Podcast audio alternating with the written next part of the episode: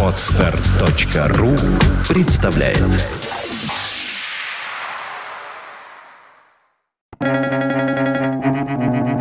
Свободное радио Компьюлента Мир мог быть воспринят как потрясающий, а я воспользовалась им для заурядного потребления. Веслава Шимборская.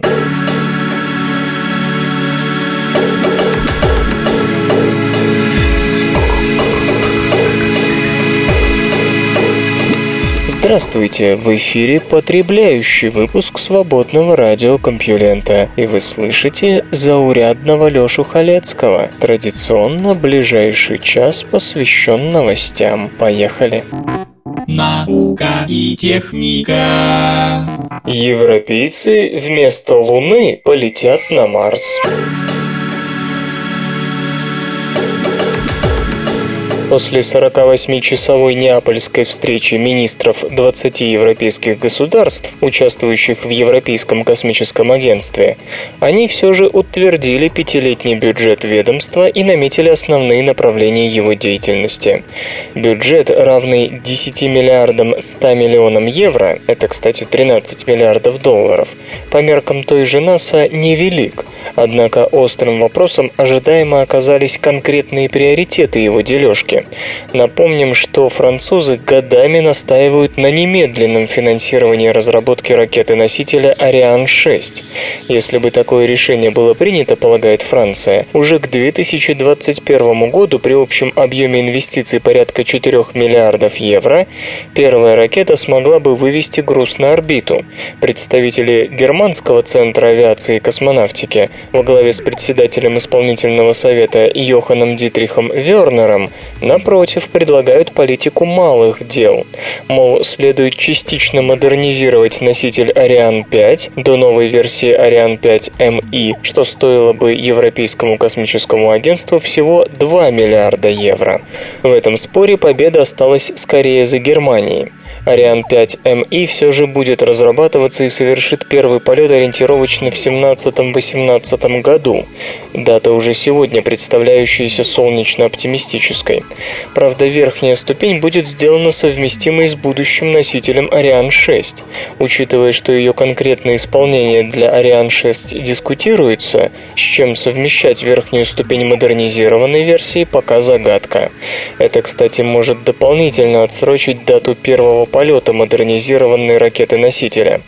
Кстати, Элон Маск, директор небезызвестной SpaceX, конкуренция со стороны которой и есть главная причина европейских вздохов по устаревающей Ариан 5, заметил по этому поводу, что модернизация не поможет носителю достичь показателей Falcon 9 и Falcon Heavy.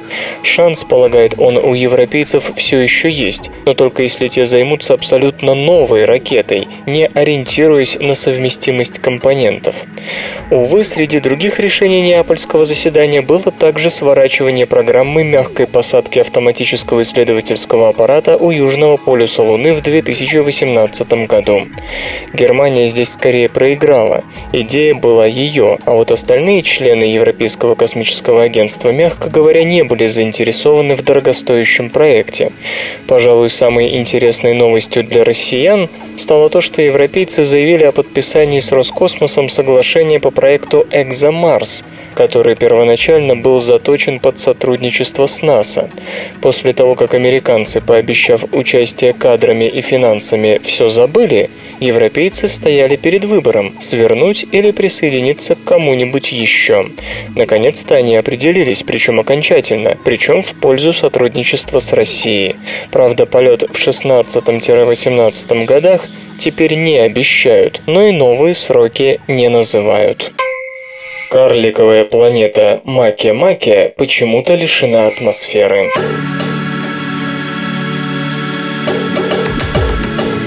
Атмосферам у планет всегда есть вопросы. У тех, у кого гравитация слабее земной, давление атмосферы может быть почему-то в сотню раз больше, например, Венера.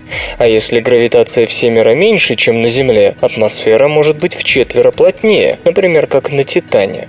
Наконец, у тех небесных тел, где гравитация слабее только втрое, атмосфера случается бывает в сто раз разряженнее. Причины, прекрасно объясняющих все это гипотез, много, увы, слишком много, и почти все они взаимоисключающие. С помощью трех телескопов Европейской Южной обсерватории, все в Чили, Астрономы под руководством Хосе Луиса Ортиса из Андалусского института астрофизики Испания смогли детально наблюдать поверхность карликовой планеты Маки-Маки в свете звезды, которую та на короткое время затмила, встав на воображаемую линию между ней и Землей. Эти наблюдения впервые позволили достоверно выяснить, что у карликовой планеты Маки-Маки нет атмосферы. Когда Маки-Маки прошла между Землей и звездой и на время загородила от нас ее свет, звезда исчезла исчезла из виду, а потом внезапно они постепенно появилась. Это значит, что у этой карликовой планеты нет сколько-нибудь значительной атмосферы, поясняет Хосе Луис Ортис. До сих пор считалось, что у Маки-Маки вполне могла образоваться атмосфера, и тот факт, что никаких ее следов не обнаружено, намекает на наши неполные знания о свойствах этих далеких объектов. Всех, конечно, интересует почему.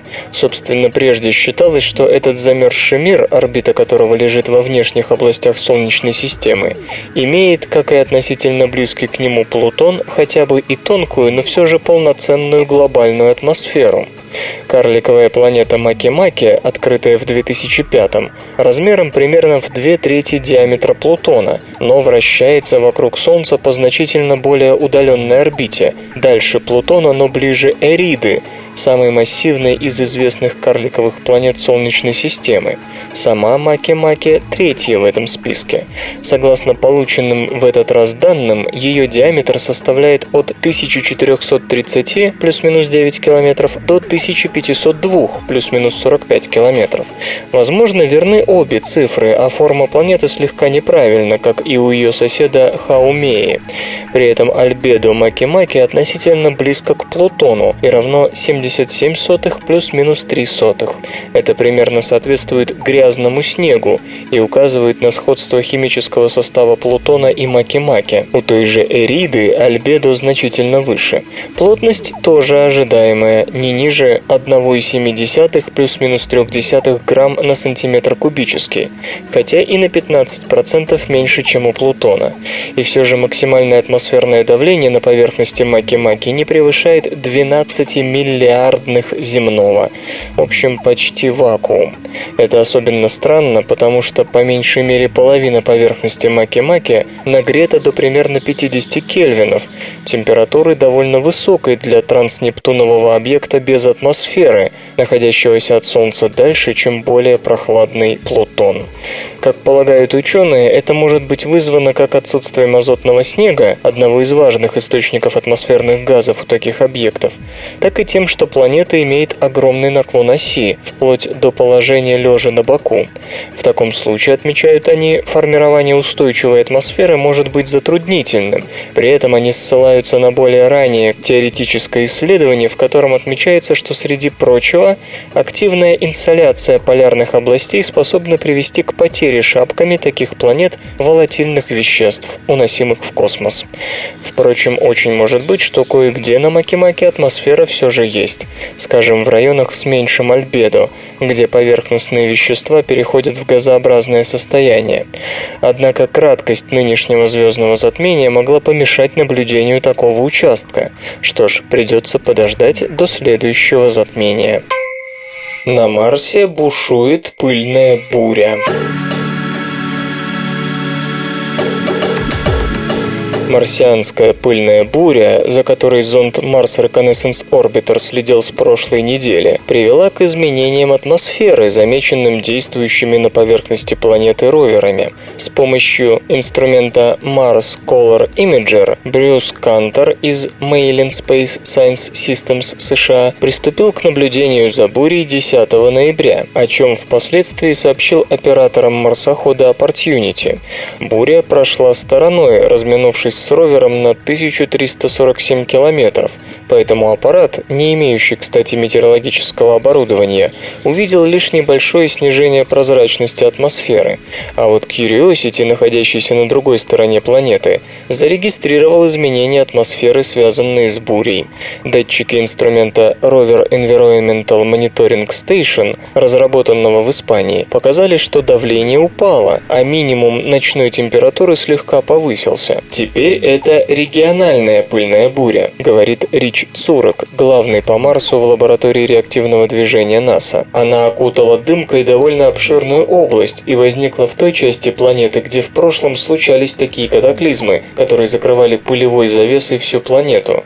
Впервые со времен программы «Викинг» мы имеем возможность изучать пыльные бури и с орбиты, и с помощью метеорологической станции на поверхности. Марсианский год длится около двух земных лет.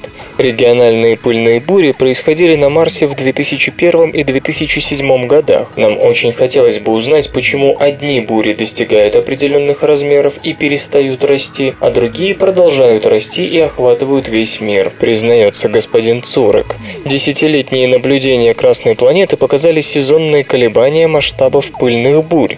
Сезон стартовал несколько недель назад с началом весны в южном полушарии. С 16 ноября инструмент Mars Climate Sounder, установленный на Mars Reconnaissance Orbiter, регистрирует потепление атмосферы на высоте 25 километров над бурей.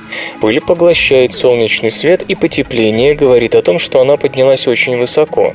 Повышение температуры наблюдается не только в запыленном районе на юге, но и в северных полярных широтах, что объясняется изменениями циркуляции атмосферы.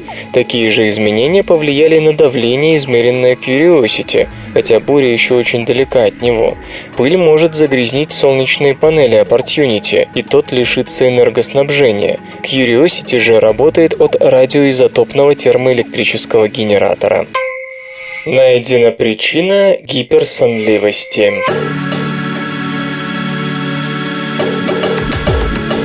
Течение рабочего дня многие пьют кофе, но не удовольствия ради, а из насущной необходимости, просто чтобы не заснуть на рабочем месте.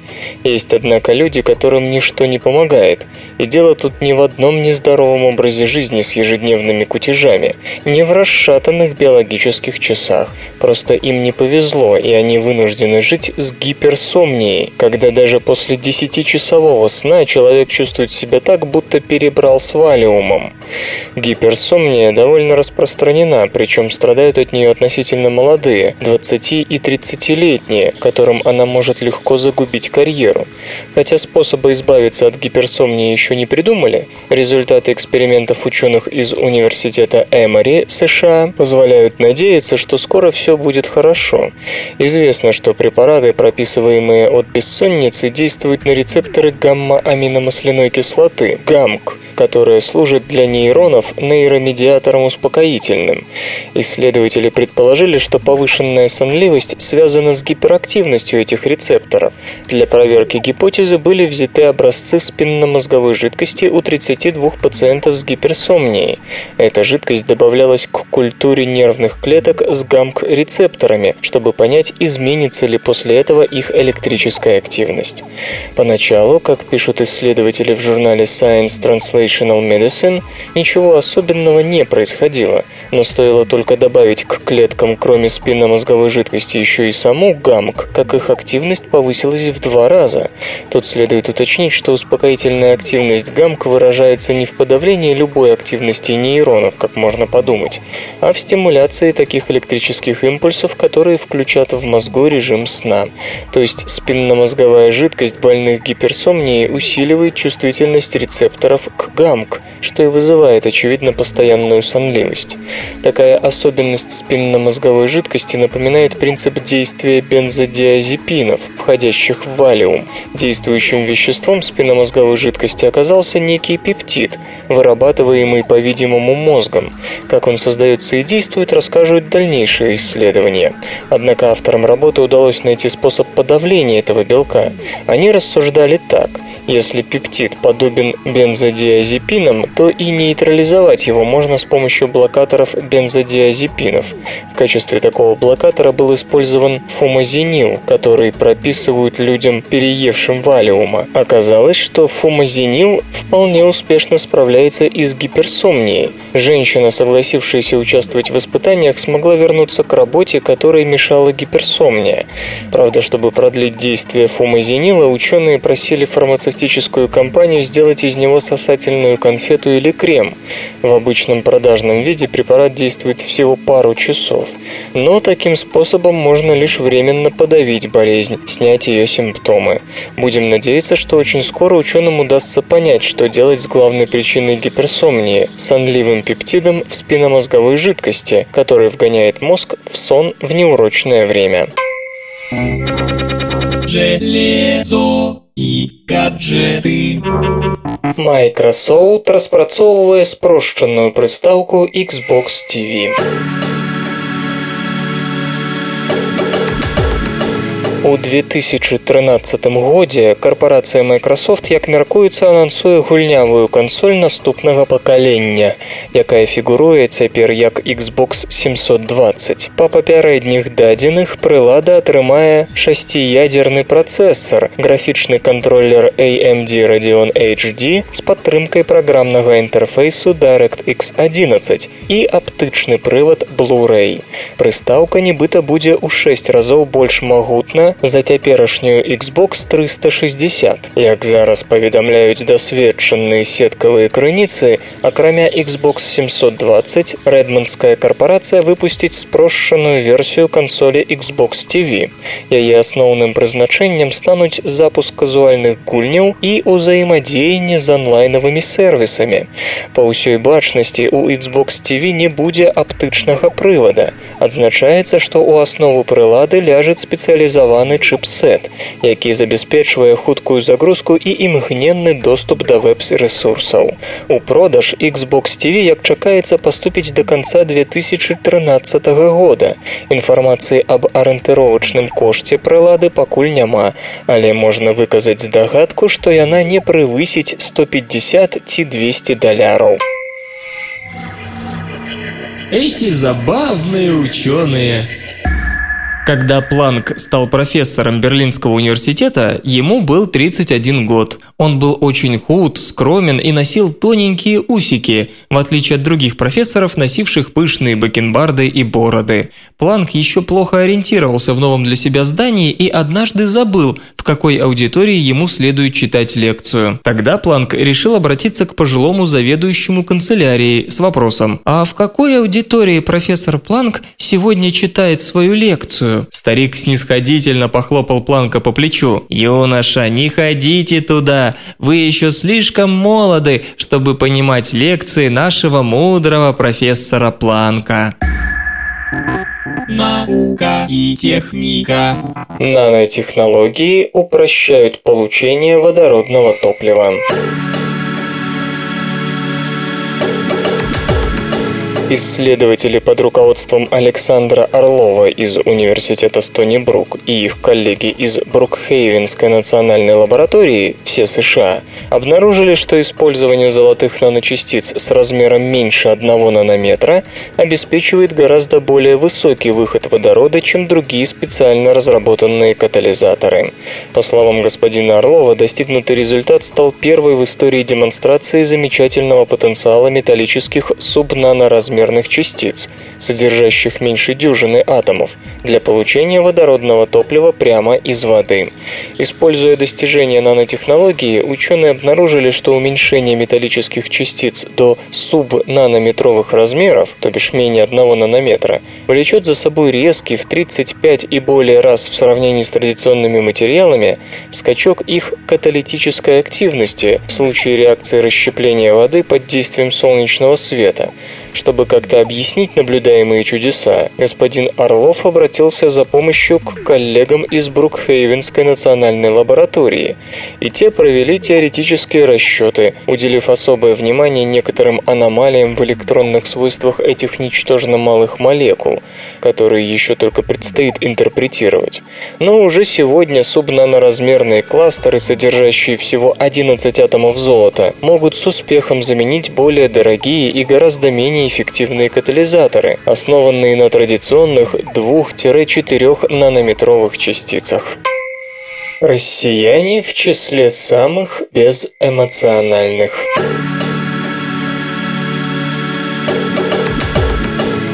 Сингапур и Филиппины – географические соседи, но между ними гигантская эмоциональная пропасть. Новое исследование Института Гэллопа показало, что сингапурцы меньше всех выражают положительные или отрицательные чувства на ежедневной основе, в то время как филиппинцы исключительно эмоциональны. В течение трех лет, с 2009 по 2011 год, участниками опроса становились жители более 150 стран в возрасте 15 лет и старше, примерно по тысяче из каждой страны в год. Респондентов спрашивали, испытывали ли они 10 эмоций в предыдущий день, 5 негативных – гнев, стресс, грусть, боль, беспокойство и 5 положительных эмоций. Чувствовали себя хорошо отдохнувшими, много улыбались и смеялись, пользовались уважением, испытывали удовольствие и чему-то научились или сделали что-то интересное. В Сингапуре лишь 36% населения переживают эти чувства ежедневно. На втором месте по безэмоциональности оказались Грузия и Литва по 37%. По 38% у России, Мадагаскара, Украины, Беларуси, Казахстана, Непала и Киргизии. Между тем Филиппины возглавили список самых самых эмоциональных стран – 60%. Затем идут Сальвадор – 57%, Бахрейн – 56%, Оман и Колумбия по 55%, Коста-Рика, Чили, Канада, Гватемала, Боливия, Эквадор, Доминиканская республика, Перу, Никарагуа и США по 54%. При этом обитатели Ближнего Востока и Северной Африки чаще остальных испытывают отрицательные эмоции, а лидерами по этому показателю стали иракцы, палестинцы и бахрейнцы. В Латинской Америке, напротив, все хорошо и возглавляют своеобразный карнавал Панама, Парагвай и Венесуэла. Казалось бы, очевидно, что негатив преобладает в странах, переживающих экономические трудности, бунты, революции. Однако простой рост дохода и стабильность не делают людей счастливее, хотя в Сингапуре один из самых низких уровней безработицы в мире и один из самых высоких показателей ВВП на душу населения.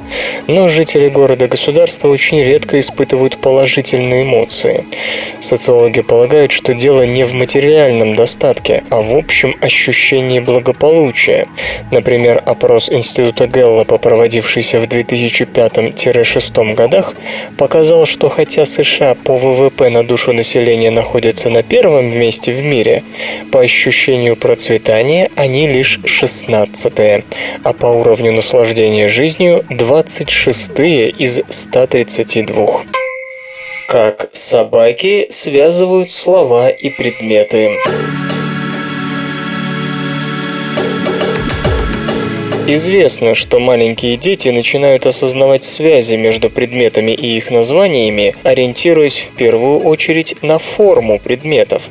То есть мяч для ребенка прежде всего круглый, а не большой, не маленький, не гладкий и не шершавый. Если рядом будут лежать мяч и кубик одинакового размера и одинаково гладкие, то ребенок безошибочно определит мяч по его форме. Исследователи из Университета Линкольна, Великобритания, задали задались целью узнать, как такая ассоциация названия с предметами происходит у собак. Действительно, всякий, кто держит пса, даже если он им специально не занимается, расскажет вам, что его питомец вполне себе понимает какие-то слова. Ну там тапочки или тот же мяч, как слышит, так сразу несет. Правда, бывает ошибается. Оказалось, как пишут зоологи в интернет-журнале PLOS ONE, собаки связывают слова с предметами совсем иначе, чем мы. Эксперимент Эксперимент был довольно прост. Пятилетнего бордер-колли по кличке Гейбл обучали распознавать предмет с абстрактным названием «дакс», который выглядел как обитая мехом небольшая буква «П». После курса обучения от пса требовалось выбрать правильный DAX из набора похожих на него предметов, которые, однако, отличались от настоящего DAX либо по форме, либо по размеру, либо по характеру поверхности. Оказалось, что Гейбл определял предмет в первую очередь по его размеру. На просьбу принести DAX он приносил все, что подходило по размеру, не обращая внимания на форму. Еще через какое-то время пес понимал, что текстура тоже играет роль, и начинал оценивать предметы не только по размеру, но и по характеру поверхности.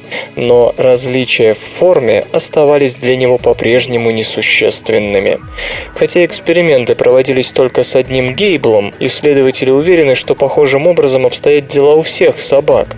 По-видимому, собачья эволюция сложилась так, что для них самой важной характеристикой объекта стал размер, а не форма, в отличие от человека, которого эволюция научила в первую очередь обращать внимание на форму объекта. Есть ли на Луне летающая пыль?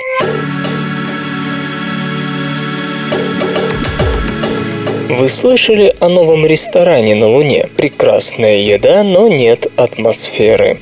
Этой шутки не одно десятилетие, и, надо признать, она устарела. В будущем году НАСА отправит на орбиту лунный зонд, который соберет подробную информацию об атмосфере нашего спутника, в том числе о ситуации близ поверхности и влиянии окружающей среды на лунную пыль. Lunar Atmosphere and Dust Environment Explorer, сокращенно LADY, отправится в путь в августе 2013 года. Его оборудование призвано ответить в том числе на такой надоевший вопрос, есть ли в тамошней атмосфере электростатически поднятая лунная пыль. В 60-х прошлого века несколько американских спускаемых аппаратов передали изображение сумеречного света над лунным горизонтом после захода Солнца.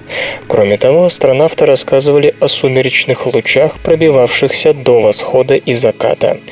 В дополнение ко всему, земные наблюдатели время от времени видят на Луне загадочные явления, которые тоже объясняются в том числе отражением солнечного света от взвешенной пыли. Этим всем Лейди и займется. Если аппарат пролетит над областями, где выполнялись наблюдения астронавтами Аполлона, мы сразу же узнаем, есть там частицы пыли или нет, обещает Рик Элфик из исследовательского центра НАСА имени Эймса. На зонде будет находиться высокоточный инструмент Lunar Dust Experiment, который позволит выявить верхнюю границу пыли в первые недели после начала работы. Некоторые загадки, однако, можно разгадать только с поверхности, например, тайну зарева над горизонтом. Если же Лейди не увидит пыли, тогда мы будем иметь основания ожидать тех же явлений на всех прочих почти безвоздушных телах Солнечной системы, добавляет господин Элфик. Пыль не представляет большой опасности для обитателей лунных баз будущего, но физику этого явления необходимо знать.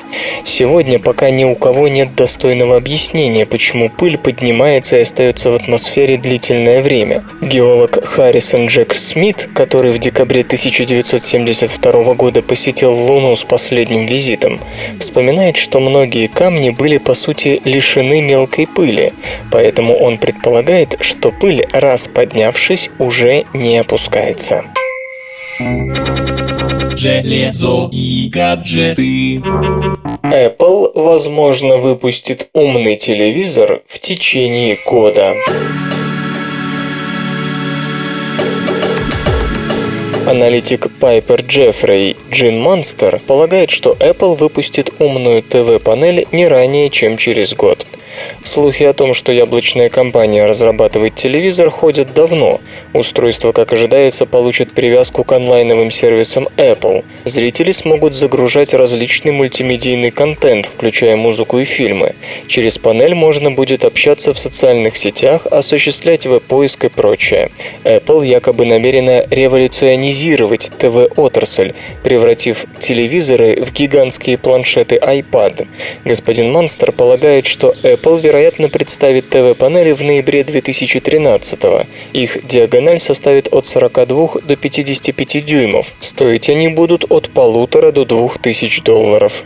На март следующего года аналитик Пайпер Джеффрей назначил выход планшета iPad mini с высококачественным дисплеем Retina. Тогда же может быть запущен некий радиосервис Apple. В июне 2013 полагает Джин Манстер, будут продемонстрированы новые версии операционных систем iOS и macOS 10. Ну а в сентябре Apple якобы представит коммуникатор iPhone 5s. Музычный перапынак.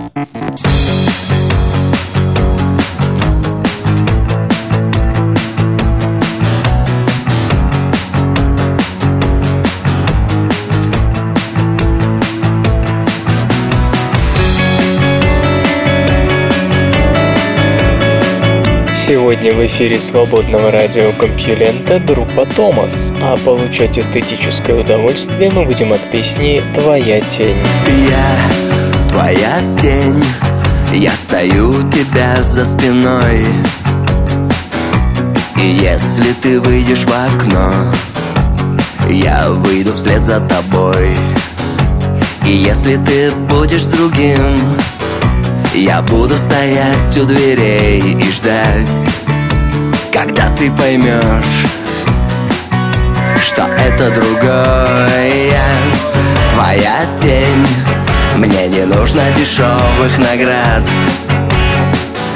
Я просто иду за тобой Повторяя каждый твой шаг. И каждый новый день Начинается так. Покорно, как собака Я падаю к твоим ногам. Ведь ты никогда не смотришь назад. И выйдя живой из огня Ты не вспомнишь о том Кто принял огонь на себя. Ведь ты никогда не смотришь назад. И выйдя сухой из воды Ты не вспомнишь о том дышал под водой за тебя. Но что мне с того? Этот выбор сделан не мной. Дело вовсе не в том Чем ты лучше других Или хуже. С точки зрения логики И нет смысла в вопросе Зачем я иду за тобой, если я твоя тень? Ведь ты никогда не смотришь назад И выйдя живой из огня, ты не вспомнишь о том, кто принял огонь на себя. Ведь ты никогда не смотришь назад И выйдя сухой из воды, ты не вспомнишь о том Кто дышал под водой за тебя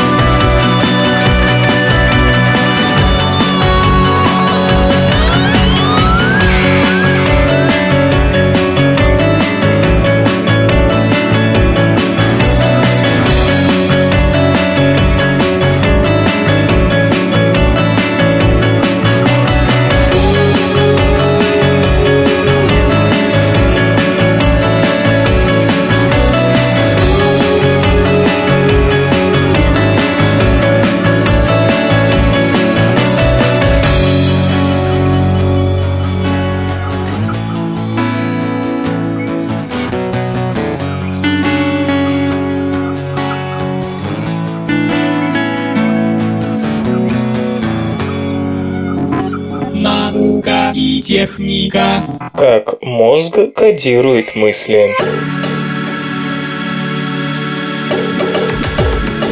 Понятно, что все наши мысли и чувства сопровождаются переменами в активности нейронов.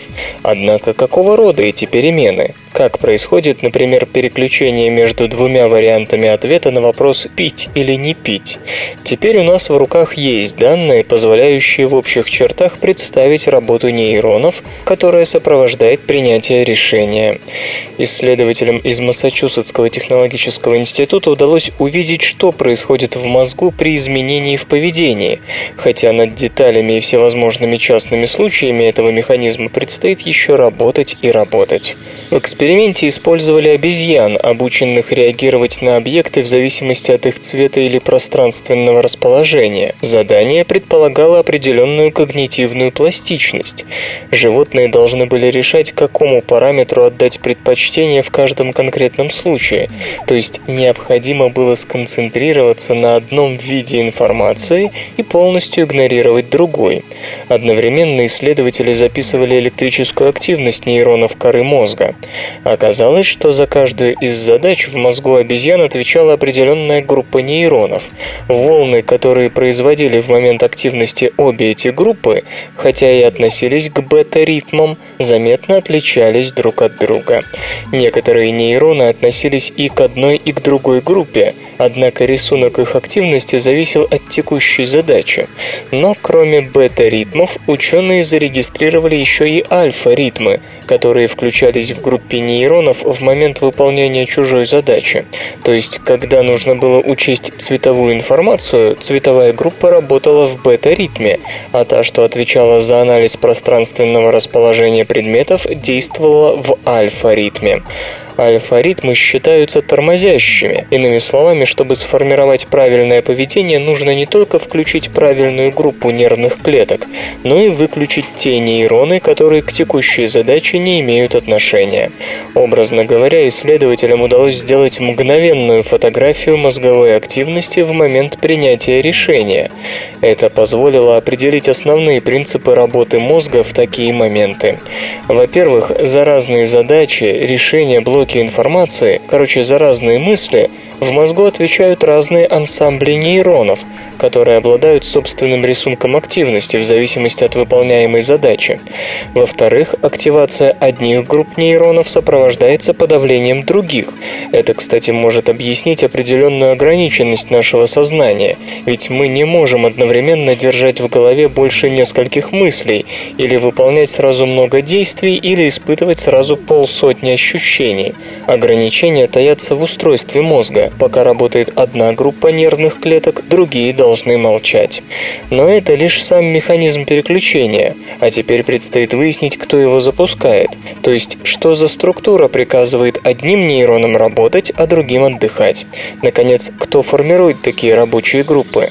По некоторым предположениям, координацию нейронов осуществляют более глубокие структуры мозга, вроде таламуса, но это, как говорится, требует подтверждений.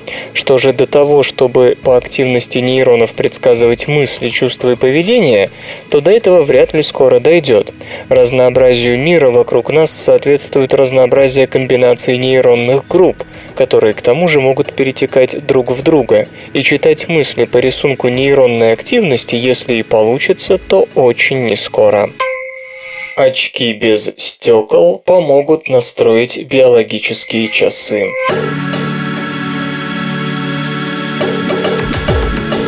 Некоторое время назад мы рассказывали о той роли, которую необычный спектр излучения светодиодных ламп может сыграть в отношении наших биоритмов в ближайшем будущем. Напомню, голубой и синий-зеленый автоматически подавляют выработку мелатонина и снижают сонливость, бодря человека, который освещается ими. Механизм прост. Именно таков цвет неба, и организм, наблюдая свет такого типа, считает, что на дворе день и спать не стоит. Похоже, однако, что механизм может быть задействован задолго до победы светодиодных ламп. Ретаймер – устройство, разработанное в университете Флиндерса, Австралия, нацелено в первую очередь на подавление синдрома смены часового пояса. Но за пределами Австралии, отмечают его изобретатели во главе с профессором Леоном Лаком, его можно использовать также для успешной борьбы с зимней депрессией. На вид это что-то вроде очков без стекол, излучающих свет в диапазоне близком к 500 нанометрам и весящих всего 75 граммов. Использование гаджета после перелета в другой часовой пояс тривиально. Все, что нужно носителю, продержать устройство работающим на переносице в течение 50 минут в день. Желательно с утра, чтобы взбодриться, хотя половину сеанса можно оставить на вечер. Ночной сон после того, как носитель накручивал себя голубым светом, также заметно крепчает, позволяя полноценно выспаться уже в первый день после путешествия. Через три дня все вредные симптомы джетлага пройдут, и вы полностью адаптируетесь к местному времени. Аккумулятора хватает на 4 часа, так что даже если вы прилетели туда, где нет электричества, успеете привыкнуть к местному часовому поясу. Зарядка столь же незамысловата, нужен USB-порт и только. Конечно, через три дня джетлаг и сам рассасывается, но наше состояние в эти три дня далеко от идеала, а разработчики устройства обещают улучшить его здесь и сейчас. Поверим и проверим. Разумеется, сообщается, что испытания все подтвердили, но теория о преодолении зимней депрессии в Австралии по понятным причинам не вполне проверяема, так что дополнительные тесты в северных странах не помешают. Господин Лак полагает, что на деле полезность устройства куда выше. По его словам, во время пребывания в помещении, особенно при интенсивной замене дневного света рукотворным, человек искусственно создает себе как джетлаг, так и зимнюю депрессию, даже если дело происходит в Сингапуре. Иными словами, цивилизация, похоже, придумала еще одно средство от себя самой. Ах да, всего 273 доллара 90 центов, или вам по карману. Тошиба представила шагающего робота.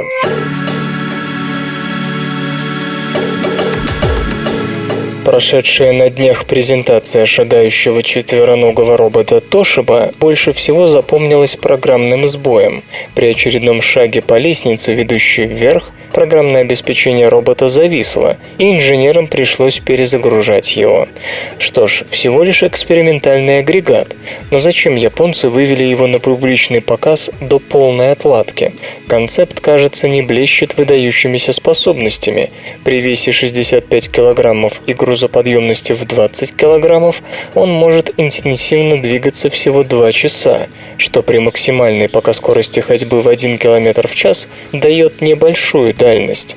Зачем он вообще нужен, спросите вы, когда есть опробованные и надежные iRobot Warrior 710 и другие гусеничные машины, способные работать по аварийно-спасательной специальности? Ответ прост. Тошиба считает, что нынешние роботы несовершенны. У гусеничных приличная проходимость, а колесные обладают высокой скоростью и экономичностью. Но гусеничные при этом прожорливы, а колесные слишком мало проходимы. Да и гусеничные в целом ряде случаев не могут эффективно передвигаться по руинам. При большой высоте обломков они окажутся в положении танка, окруженного надолбами. Шагающая система нового робота еще и электрическая, в противовес гидравлическим Big Dog и его потомку LS3. По мнению Тошиба, электрические системы серьезно удешевляют, упрощают и делают менее тяжеловесным всего робота. Кроме того, ноги впервые оснащены чувствительными оконцовками из мягкого эластичного материала, который как бы пробует на ощупь степень несущей способности поверхности, на которую ставится нога. В условиях шатающихся ступеней и полов такая черта не будет бесполезной. Кстати, как опция у робота разрабатывается рука, способная не только проводить самостоятельные манипуляции с выносным дозиметром и другими приборами, но и нести, а затем и выпускать меньшего размера разведывательного робота, который легко проникнет в узкие каналы и воздухоходы. С продовольственным кризисом справятся личинки. Зачем растить урожай на навозе, если можно получить съедобный продукт прямо из него, а еще лучше из личинок? В последние годы мировые цены на продовольствие резко возросли. Корма для животных не стали исключением. Для того, чтобы спасти ситуацию, нам надо научиться извлекать белок отовсюду, не исключая отходов, считают Говард Белл из Управления исследований в области продовольствия окружающей среды Великобритании и его коллеги. Поэтому специалисты выращивают личинки на навозе, а также пищевых отходах и отходах пивоварения. Когда личинка достигает нужных размеров, ее высушивают и измельчают в богатый белками порошок, который идет на корм курам, рыбам, свиньям и прочим животным. Сегодня 80% сельскохозяйственных кормов, применяемых в Европе, импортируются. В основном это соя из Южной Америки. Фермеры США тоже почувствовали кризис. С 2007 года цена кукурузы, которой кормят свиней, утроилась. Это связано с тем, что из-за государственной поддержки производства биотоплива поставщикам кукурузы невыгодно продавать ее фермерам. Мысль опереться на личинки не нова. В США, Южной Африке и Испании уже проводятся соответствующие исследования. В будущем году в ЮАР готовятся открыть первый завод по производству корма таким методом. В США компания OVR Sol ведет переговоры о создании аналогичного экспериментального предприятия, за которым должен последовать полномасштабный коммерческий объект. Сколько белка дают личинки? На недавней конференции в Эдинбурге господин Белл заявил, что тонна куриного помета позволяет вырастить около 100 килограммов личинок, из которых можно получить от 12,5 до 35 килограммов корма. По своим питательным свойствам он не уступает соевой и рыбной муке, которыми сейчас кормят скот. Ученый считает, что показатели можно улучшить, поэкспериментировав с содержанием воздуха и воды в помете. Алан Финни из OVR Sol рассказывает, что его фирма намерена кормить личинок львинки Херметия и Луценс сначала отходами пищевой промышленности и только потом навозом. Кстати, испытания, проведенные этой компанией, показали, что личинки могут съесть примерно половину навоза, и в первую очередь бактерии, кишечную палочку и сальмонеллу. В результате навоз не гниет, стерилизуется и лишается неприятного запаха, поэтому его можно использовать как компост. Южноафриканская компания Agriprotein, это она близка к тому, чтобы открыть завод, делает ставку на банального опарыша, вскармливая его отходами скотобойни, то есть смесью крови и отрубей. Основатель фирмы Джейсон Дрю предвкушает, что фабрика будет производить около 100 тонн корма в день. По мнению господина Белла, белковый порошок сможет сравниться с соевой и рыбной мукой еще и ценой, примерно 40-45 тысяч рублей за тонну. Личинки, кстати, дают не только белок, примерно 50% собственного веса, но и жир, где-то 25%, который можно использовать в качестве топлива или пищевой добавки, скажем, для лосося. Хитин, получаемый из личинок, пригодится в качестве стабилизаторов в фармацевтической промышленности, а также в производстве клея и прочих связующих веществ. Короче говоря, экономический потенциал сказочный. Господин Финни напоминает, что в США 280 миллионов кур. Они могут дать белков, жиров и хитина на сумму не менее 660 миллионов долларов, а свиньи на 5 миллиардов. Но можно ли будет употреблять в пищу мясо животных, вскормленных таким образом? «Но вы же едите форель», – отвечает господин Дрю. «Как вы думаете, чем она питается?» Да и домашним животным на обед нередко перепадают червячки. С другой стороны, еще свежа память об эпидемии коровьего бешенства, когда животные заражались, питаясь порошком, полученным из забитых собратьев. Остается лишь надеяться, что тот урок оказался впрок. Игры. Питер Молиньо представил новую игру.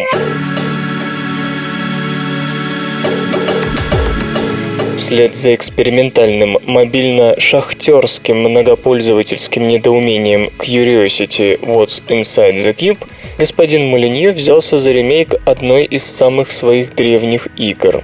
Итак, в разработке находится игра, называющаяся Гадос и являющаяся инновационным переосмыслением симулятора бога Populous – которая представит захватывающий глобальный многопользовательский кооператив, соревновательный режим и выведет создание и разрушение на новый уровень. На это заявление не стоило бы обращать внимание, если бы не его автор, Питер Молиньо, создатель оригинальной Populous и целого жанра. Оригинал был разработан студией Bullfrog и выпущен Electronic Arts в 1989 году. Первыми игру увидели Amiga, Atari ST и персональные компьютеры.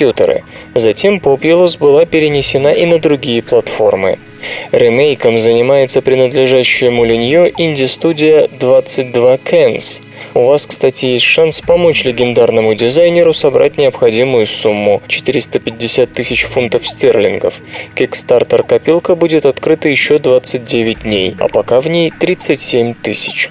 Разработка ведется для персональных компьютеров и мобильных платформ. Даты релиза нет.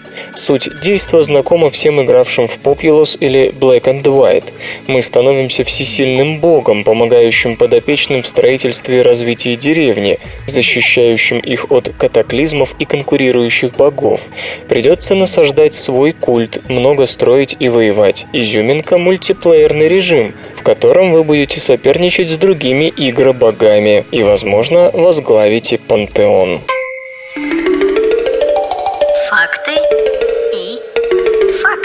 Знаете ли вы, что в Китае задолго до европейских часов существовали огненные часы? Это были свечи с делениями, приготовленные из особого состава, обеспечивающего равномерность горения. Кроме того, в фитиль добавляли примеси пахучих трав, чтобы через каждый час свечи издавали определенный запах. Наука и техника. Не стоит преувеличивать запас прочности деревьев.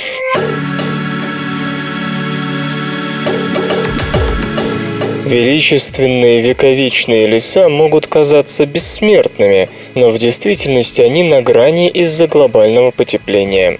Передача воды от корней до верхушки происходит по ксилеме, крошечным, но многочисленным канальцам. Поры на листьях позволяют воде испаряться, и это испарение тянет воду вверх по дереву с большей силой, чем сухая почва вниз. Но при достижении определенного порога сухости усилия дерева, стремящегося вытянуть больше влаги из земли, приводит к тому, что в ксилему попадают пузырьки воздуха из окружающих тканей. Они забивают канальцы, и поток воды прекращается вовсе. Стивен Янсен из Ульмского университета Германия и его коллеги решили выяснить, какие виды деревьев больше других рискуют столкнуться с отказом гидросистемы, то есть особенно уязвимы к засухе.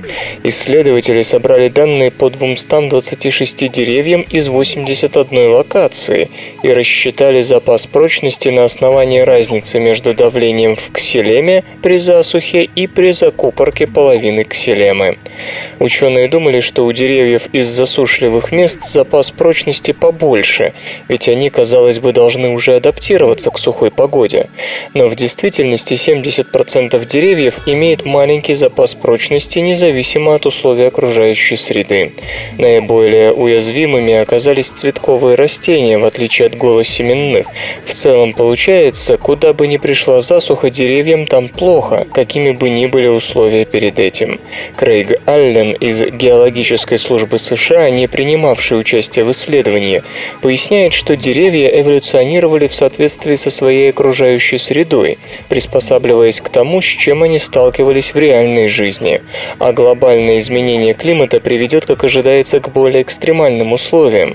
Спрогнозировать изменение картины осадков трудно, но в том, что температура вырастет, сомнений нет.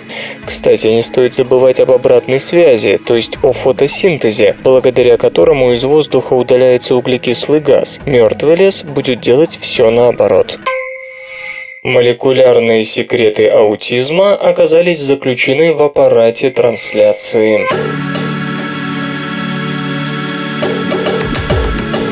Примерно каждый сотый человек страдает от той или иной формы аутизма.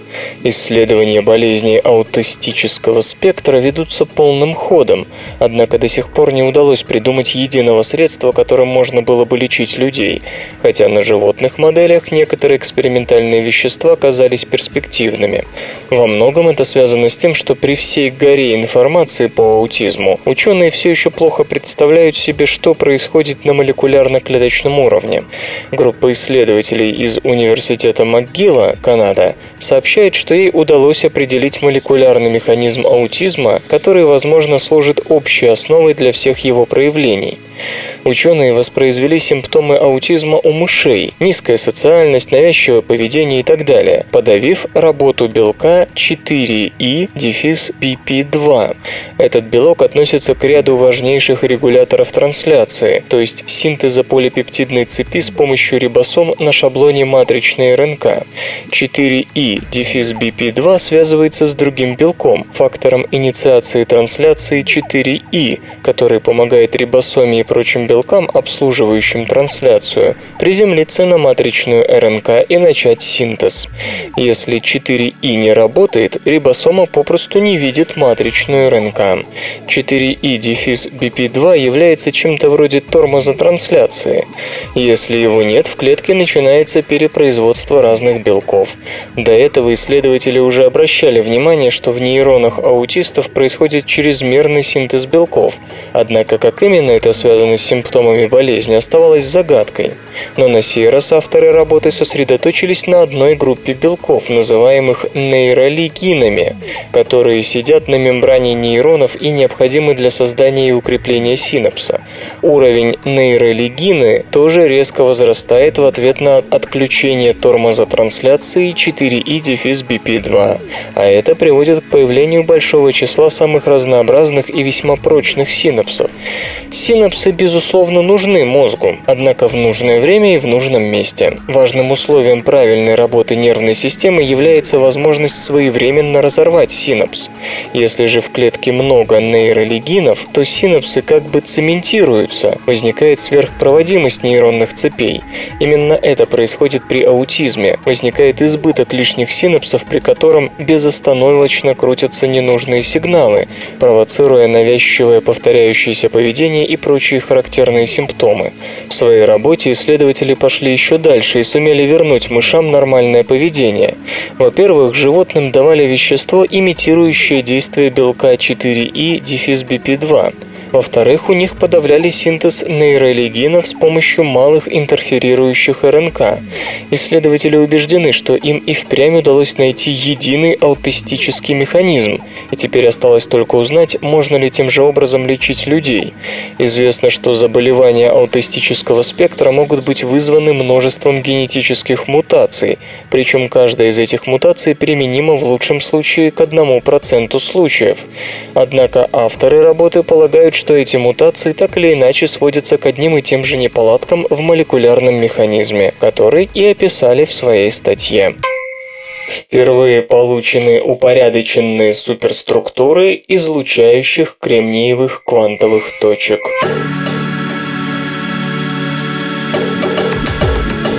Ученые из Техасского университета в Остине и их коллеги из Корнеллского университета, оба США, разработали новый химический метод генерации кремниевых нанокристаллов или квантовых точек с точно контролируемым размером.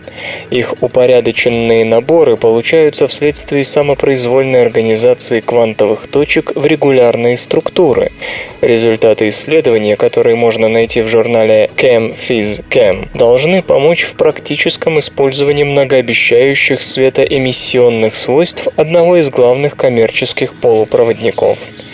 Макроскопический кремний, используемый во многих отраслях, представляет собой основу всей электронной индустрии, но при этом он очень слабо абсорбирует свет и еще хуже его испускает, что делает его неудобным выбором там, где нужна световая эмиссия. Однако многое меняется, если размер кристаллов съеживается до нанометров. Оказывается, что кремнии квантовые точки способны на очень яркую люминесценцию в видимом диапазоне, цвет которой зависит от размера самих частиц. Это делает их интересными для производства световых диодов или даже лазерных источников на их основе. С другой стороны, большинство областей применения требуют целых наборов нанокристаллов с незначительным распределением по размерам частиц и высоким уровнем взаимной организации. Посему техасцам пришлось разработать новый химический метод, который позволяет получать монодисперсные кремниевые частицы в определенном размерном диапазоне, желательно для реализации конкретных наноразмерных свойств, таких как яркое люминесцентное свечение. По словам исследователей, они впервые в истории создали упорядоченные наборы или суперрешетки кремниевых нанокристаллов, возникающие в результате самосборки, что избавляет от необходимости изобретать для этого какие-то специальные пути. Попутно выяснилось, что новые суперрешетки термически стабильнее, чем все прочие типы нанокристаллических суперрешеток, обнаруженных на сегодня. Напоследок пара слов о собственно химии. Синтез нанокристаллов кремния проводился путем термического разложения силсия-сквиоксана водорода, за которым следовали травление плавиковой кислотой, реакция с 1 до деценом и, наконец, селективное по размеру осаждение полученных наночастиц. После этого кремниевые квантовые точки были диспергированы в хлороформе и перенесены накапыванием на твердую вращающуюся подложку.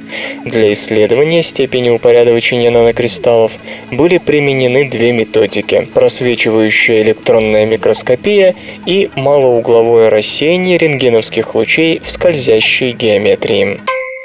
Российские ученые приблизились к пониманию природы радиопульсаров.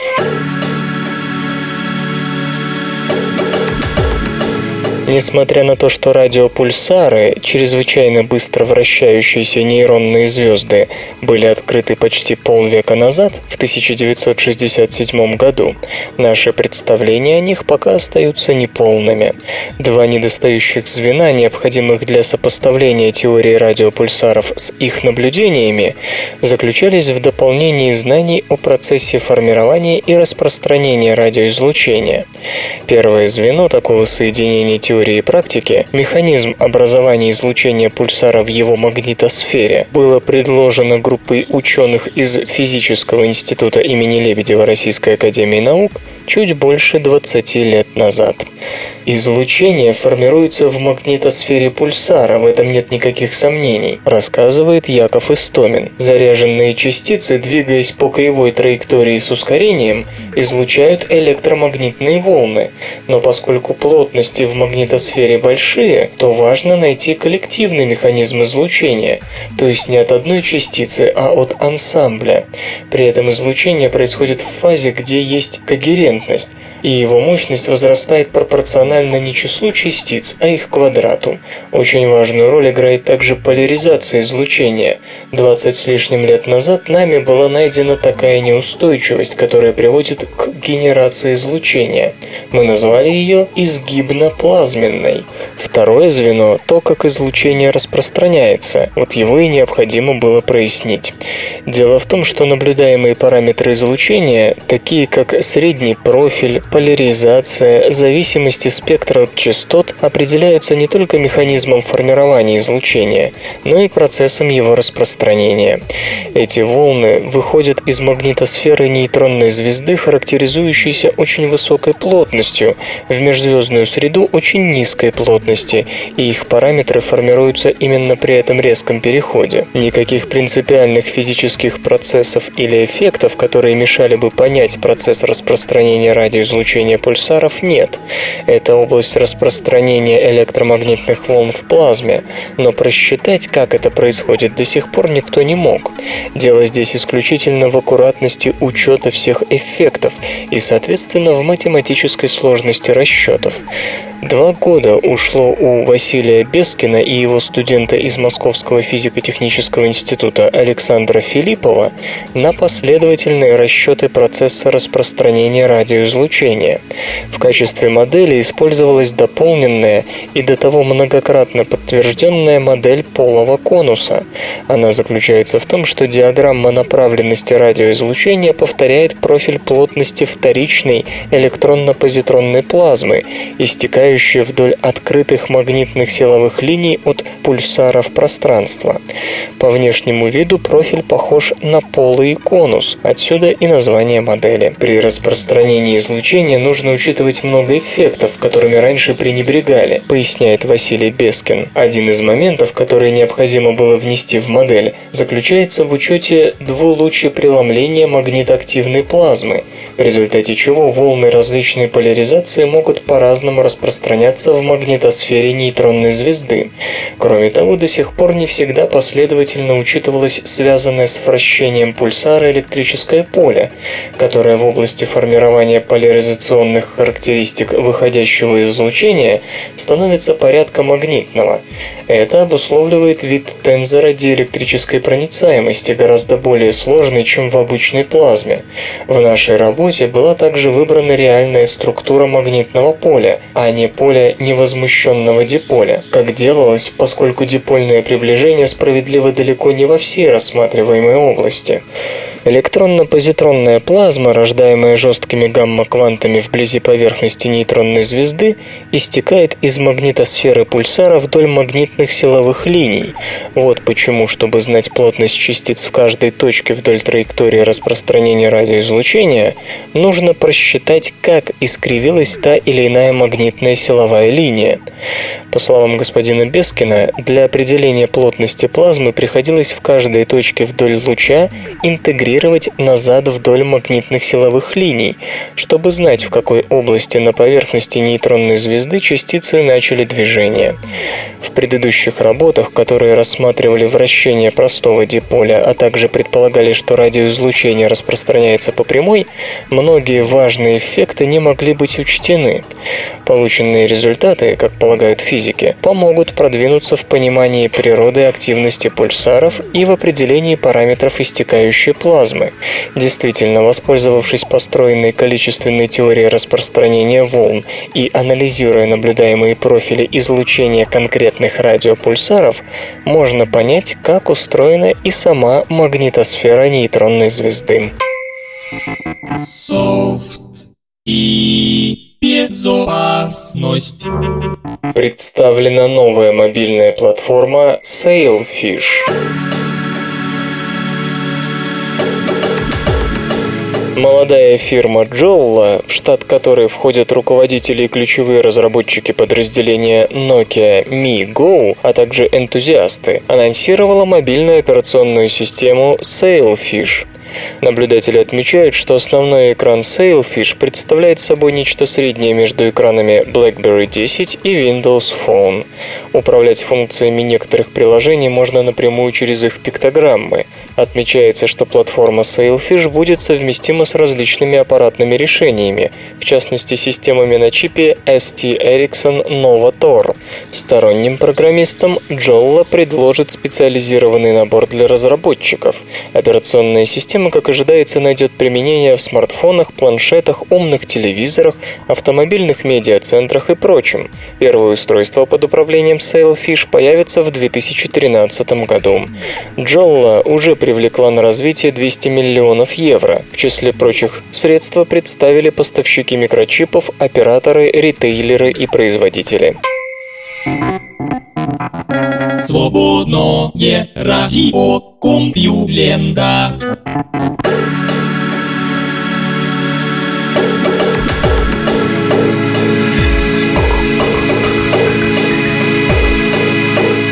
Потребляющий выпуск СРК подошел к концу. Загляните на сайт compulenta.ru, там новостей еще больше. Ну а меня, Лешу Халецкого, вы обязательно услышите завтра. Обещаю и держите себя в руках. Свободное радио Компьюлента. Скачать другие выпуски подкаста вы можете на podster.ru